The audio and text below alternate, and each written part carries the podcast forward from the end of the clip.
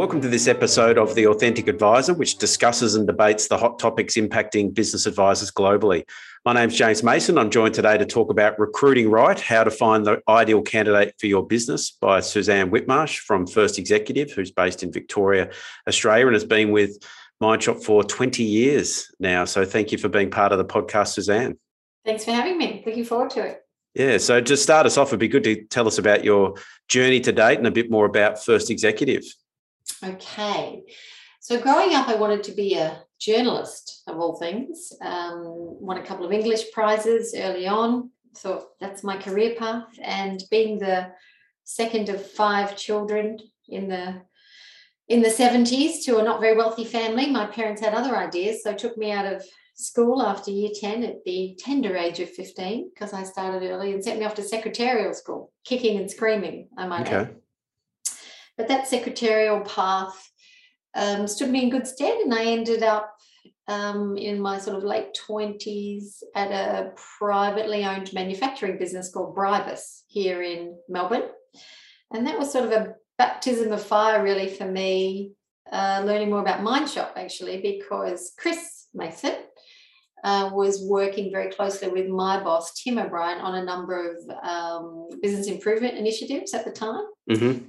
And so my first uh, sort of interaction and involvement was the coordination of those. But then I very quickly became very immersed in those because I thought, well, this is a bit exciting and interesting.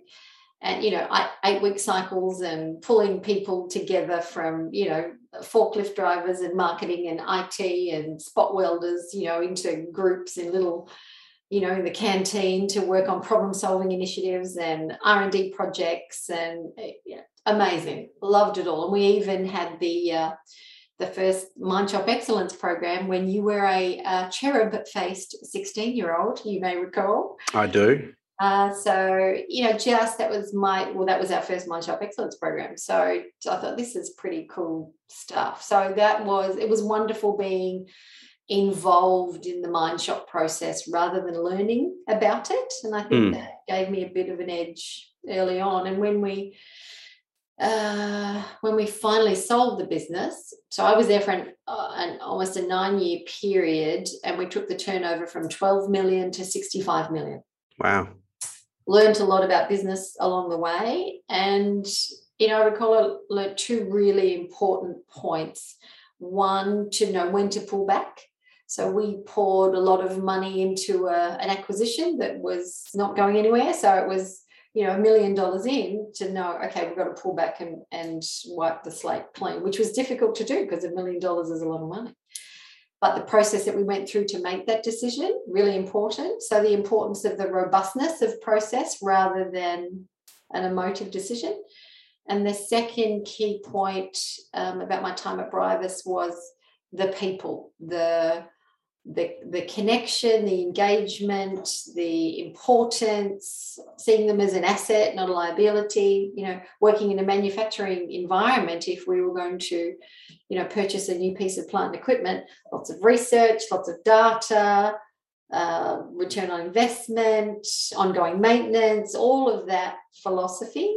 Mm. Uh, we just tried to apply that to the people piece. And at the same time, when I was there, and this is the late um, 90s, I don't know, the late 80s, late 90s. We'll go 90s. We'll go 90s. It's all so far away. Um, the government came out with an initiative of funded training. So uh, it was my job to have everybody in the company undertake two training courses one work related, one not re- work related. So again, started exposure to all the people side of things, and and you, I mean you've always been great with people, and and I saw that even remembering back to the Brivis mm. days. So did so did that give you you know joining the dots on that journey the the the, the steps towards yes. looking at moving into that sort of first re- executive recruitment uh, and, yes. and retention space? Well, we sold the business, so it was time I guess, for me to move on to other things. And I, being so involved and immersed in what Mindshop could do for a business, I wanted to go into business and do that. Didn't have the confidence, the funding, the client base. So went into recruitment because I'd been so involved in that people piece. When I started with Brivis, we had 50 staff. When I left, we had 303. So I was involved in all of that sort of process. Mm. So started first executive in 2000, so 21 years and counting, still going. I remember walking back down William Street with my $77 certificate, thinking, okay, well, if this being a single mother of two primary age school boys at the time, thinking, well, if this doesn't work, I'm hardly unemployable. So mm. here we are, 21 years later, still going strong. Recruited myself a dashingly handsome new husband in the middle there. Good. So Andrew Thosby. So he's a Mindshop member as well. Most of your listeners would have heard or know Andy. And so together, our um, he saw in me what I was doing in my business. Um, key differentiator was that I came from a, a, very much a business thinking rather than a bum on a seat type recruitment, which you know recruitment sometimes has that um, stigma of just shuffling a CV and not really yeah. understanding their business piece. So you know the the two of us have really built built you know a really robust service offering, incorporating a lot of the Mindshop tools in what we do in the consulting yeah. piece. And I think that's been something that set First Executive apart. That you have looked at the the broader business and looked at all the components of things and looked at mm. leadership and all, all the the the, um, the, components that come together to um, create a, a, business that can attract good good people. But you know, over that journey, you've seen lots of chops and changes in, in business environment and the like. But what are some of the key trends that stand out to you that you're seeing around recruitment, especially in the current market? It's you know come back as a hot topic at the moment, especially in COVID impacted markets, and we're hearing about this looming Great Resignation, and there's all these things going on. So, what are the the couple of key trends you're seeing um, at the moment, specific in that recruitment space? Well, certainly that the Great Resignation is it coming to Australia? Who knows? There's less people in the market looking. So, you know, in a, a year ago, two years ago, you might get 100 applicants to uh, an opportunity. Now you'll get six. So people are reticent to move because the devil they know rather than the devil they don't. Um, but I do think there will be a resignation, an element of it, just not sure how much because um, employees, they're really quite fickle like we're you know we're all at this level thinking but you know i've retained their job and i've managed to you know let them work from home. So sometimes employers have this oh my gosh how could you possibly consider leaving? But an employee is looking after number one as an employee should. Mm. so the trends that i'm finding is is i think that there may be an element of that. Um, there's greatly inflated salaries in the marketplace at the moment. So companies are prepared to pay higher salary packages. Mm. Downside to that is a, a company should pay what a role is worth in the business not necessarily what a candidate is looking for. And sometimes if a if a client does go ahead and pay that, there'll be an element of resentment. Well, I'm mm. paying you fifty thousand dollars more, so I expect more, but the, the candidate is only capable of fifty thousand dollars less. Mm, mm. So that's tough. So it is a bit of a candidates market, and also there's the element of vaccination now. Last mm. week we had our first, um, well, no, you can't work here because you've decided not to be vaccinated. That'd be a real challenge. that's a challenge. And, uh, and also there's a, a greater expectation of work from home. Okay. It's just part of like upfront, not we'll come in and and learn the business and then we'll see how it goes and it's a bit of a treat. It's now, you know, supposedly proven that it works. So there's an expectation from a candidate perspective. So are clients comfortable with that? Do they have the right mechanisms in place for it to be part of how we operate? And I assume that'd be different across different industries and um, and role types in terms of the balance of that. Or, you know, are you seeing that? I'm assuming somebody obviously in a manufacturing role can't work from home. Right. Um, and then yeah. you've got leaders in certain roles. I mean, you're finding challenges associated with that because I, I guess it would vary so much across different industries. Well, it does. So, you know, when clients are asking for advice, it really is a bespoke exercise because it comes back to can they fulfill the role? How is it impacting having someone not in the office?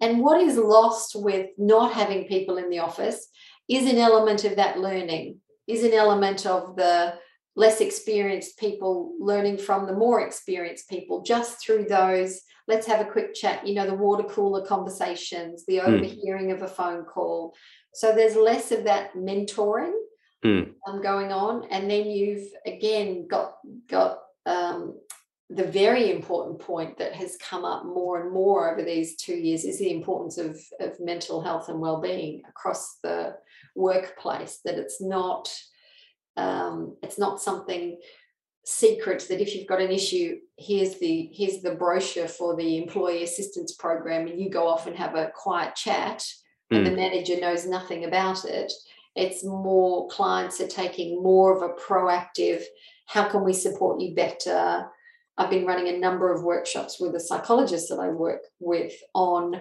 uh, you know, managing through COVID challenging times. And yes. we're all living with an element of stress. That's just normal. And it's about, it's more prevalent to have the conversation, which is good. Yeah. And that when businesses have to take all that on, on board, um, because as we touched on earlier, I think it all comes with the, the, the package to a certain extent that you have to take all those on board. Um, yeah. And so, when businesses that you're working with are, are, looking to recruit somebody at the moment, is there things that they're getting wrong when they're trying to um, find that right person for the role at the moment? Are they trying to do too much, or are they trying to do too little, or they? Uh, I mean, what are some of the traps you're finding that people are stepping into? I think clients in in general or companies in general are not as prepared as they should be when they think they oh, sorry let me start again. They're not as prepared as they should be when it's time to go to market.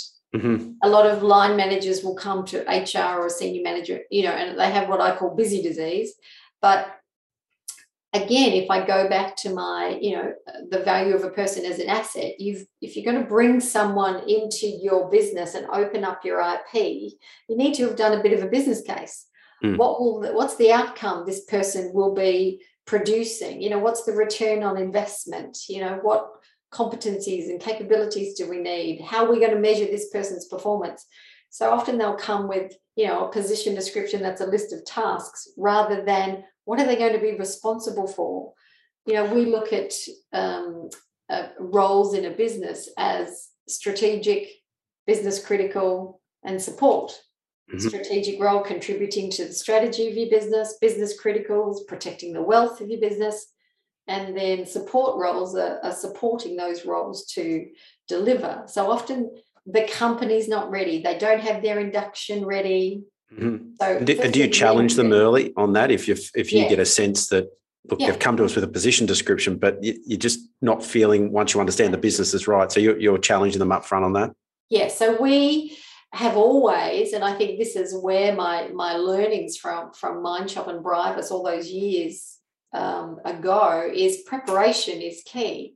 Mm. So we spend more time here and then less time in the recruitment process. Mm. So you ask what mistakes clients are making, they're not being as prepared as they should, which we of course assist them to that point. So we don't go to market almost until they're very clear on what the 30, 60, 90 day expectations are you know mm. very clear about all of that and um,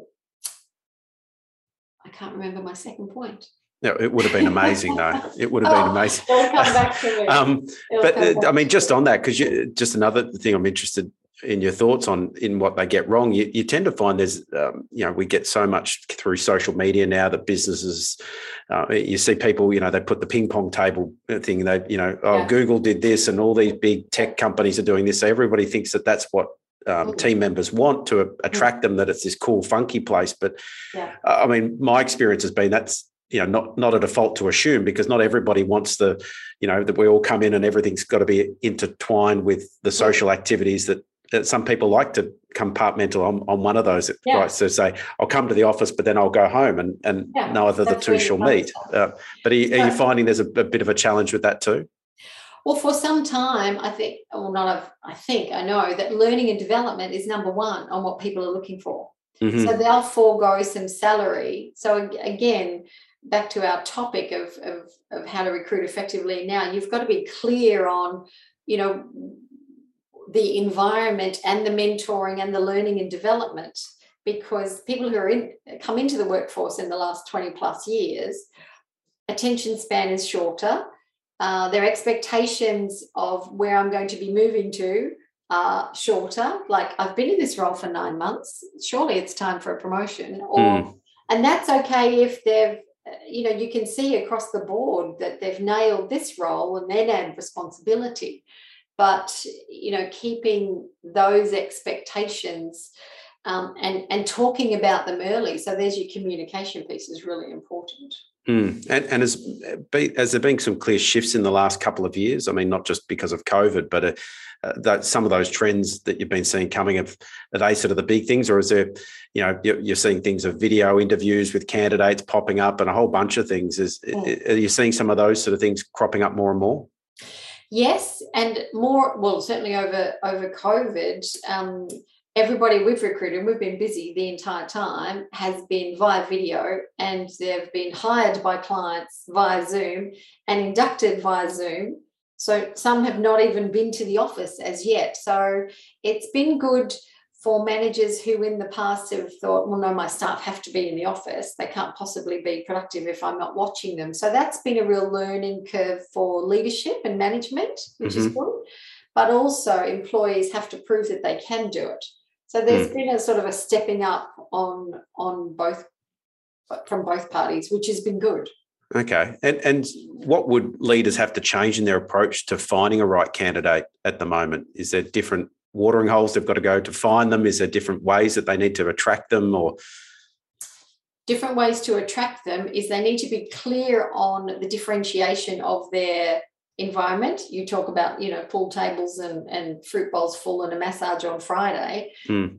In some environments, that's a real plus, but in others, it's not. So it's work flexibility, it's objective driven outcomes, it's um, a community purpose or a real value. Like, how are you giving back to the community in what you do? More and more people are looking holistically at you know is work what i do for work an extension of me as an individual mm. i don't necessarily want, want, to, want to be making plastic widgets that go into landfill so there's been a shift in what people want from their environment so mm. being very prepared and also in the past a lot of um, clients have have sort of drawn out the recruitment process feeling that they're the ones that are in control. And if that candidate wants to work for us, they'll wait.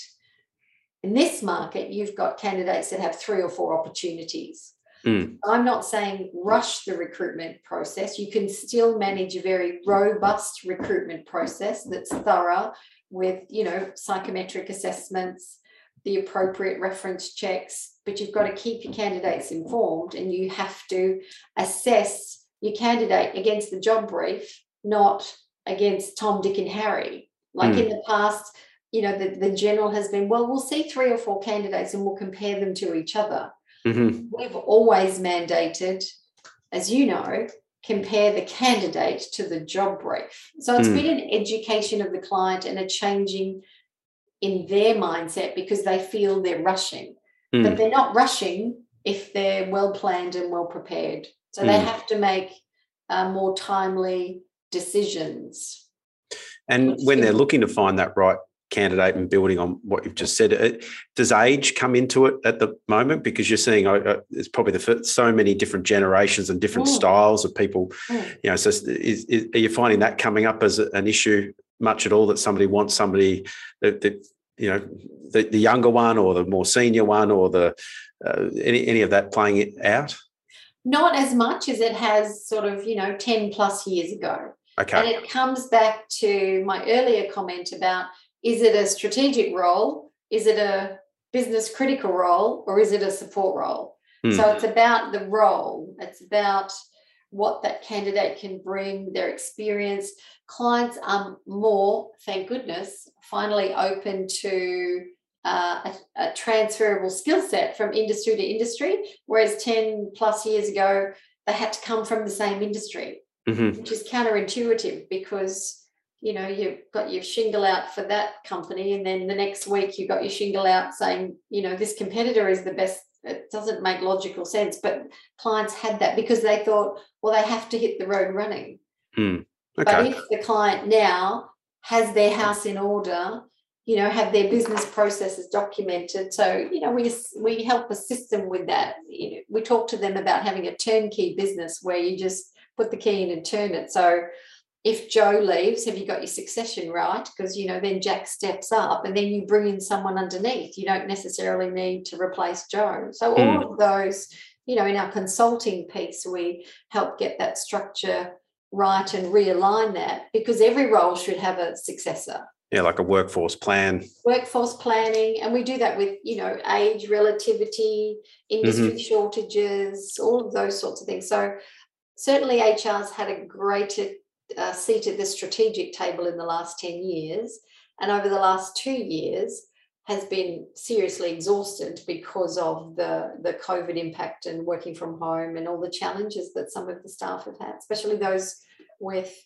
um, uh, homeschooling children and those that are living alone. It's yes. been a period of challenges for for HR. They've certainly been on their toes. Yeah, I can imagine. And mm. One of the last questions I've got is what's one of the top reasons you're finding people leaving businesses at the moment? We've talked about sort of attraction and retention, but yeah. are finding from all the, the businesses you're working with one or two sort of key reasons why somebody leaves? There's that old cliche that people leave their manager, not their company. Mm-hmm. And I think, again, in years gone by, yes, that was a bit true. But these days, with all the appropriate, you know, HR and bullying support and all of those sorts of things. I don't think it's that anymore. People will leave a business for two reasons um, they don't feel valued, there's no career opportunity for them. Okay. And they're so easy to fix mm. from a from a client, from a company perspective. So easy to fix. So I guess that would still play out heavily towards the leader being able to have those open communication about yeah. the journey somebody's on as, as well. So so um, there's your proactive approach to your people, your proactive approach to performance management. Again, in years gone by, performance management was a bit of, you know, the fearful conversation, whereas performance management should always be on, you know, open door policy, you know, don't check out on us, keep talking to us, we'll see what we can do. But also, some roles in a business, you'll always have turnover Mm. And that's okay. So again, the, the, the client, the customer needs to understand which roles in the business it's okay and expected to have turnover in and make sure that those are you know have that documentation that business process so someone can come in and easily pick up that sort of role okay it's all about building your business robustness to enable people to to come and go through your business and you're not weakening the infrastructure of your business at the same time. Yeah, that's a good point. Uh, so, just to finish off with some rapid fire questions to pick your brains a little bit further, uh, what's the trend you feel is the most overhyped in recruitment at the moment? Overhyped. Uh, well, the one that's of the greatest concern is the inflated salary expectations because there's a candidate short market. So just be mindful as a as a as a as a uh, business not to feel pressured to do that, to be reminded of all the other good things within your business so you don't go ahead and pay, you know, 15, 20 over the odds and then regret that. And we touched on video uh, interviews earlier. Is there any one or two key tips that you give for people doing video interviews with candidates? Mm-hmm. Uh, be prepared don't make your candidate feel really welcome even if they've you know they've messed up the cat the camera or zoom's not working or you have to revert to facetime. Just they're stressed enough as it is just be very welcoming. Um, so don't get hung up on the technology. Have your questions ready and and also keep your candidates informed and engaged. You want every candidate that leaves an interview with your business having a very positive experience, even if they don't get the job. Mm. So you want them to leave the interview experience really wanting to work for you, then you get to choose. But your process needs to be robust and timely given the market that we're in. Okay, and, and the very last one, swinging back to, to yourself, is what's the one capability area you're seeking to improve um, in the next 12 months for yourself personally? I need to continue to learn and develop. Um, these last two years being in sort of an HR related field, um, everyone, I'm a pretty positive person sort of all the time, but everyone expects all the time for you to be positive and you're constantly supporting others. So I haven't really focused on learning and development myself in the last sort of 12, 18 months. So just on the weekend, Danny and I were talking about um, um, we sort of got two lounge areas and I've piled all these books on the coffee table. I said, that's our that's our reading room. These mm-hmm. are our mm-hmm. winter quarters. And the end of a hard day, you have dinner, you sit in front of Netflix. Now it's going to be into the reading room, and we're going to continue our learning and development um, a few nights a week together, which will be good. So I'm looking forward to that. Great, and no, no particular topic area that you're going to focus in on on that. Business is so interesting. You can learn so much from so many diverse businesses that adds to to every career. I think so. Now I have I have a range of topics. I'll report back on my top 10 when I've chosen. Very good. all right. Well, thank you so much for all your insights today on all, all things recruitment and, and retention and business in general. It's uh, lots of great takeaways, I'm sure, for those that are listening. So thanks very much for your time. Thank you. It's been a pleasure. Great.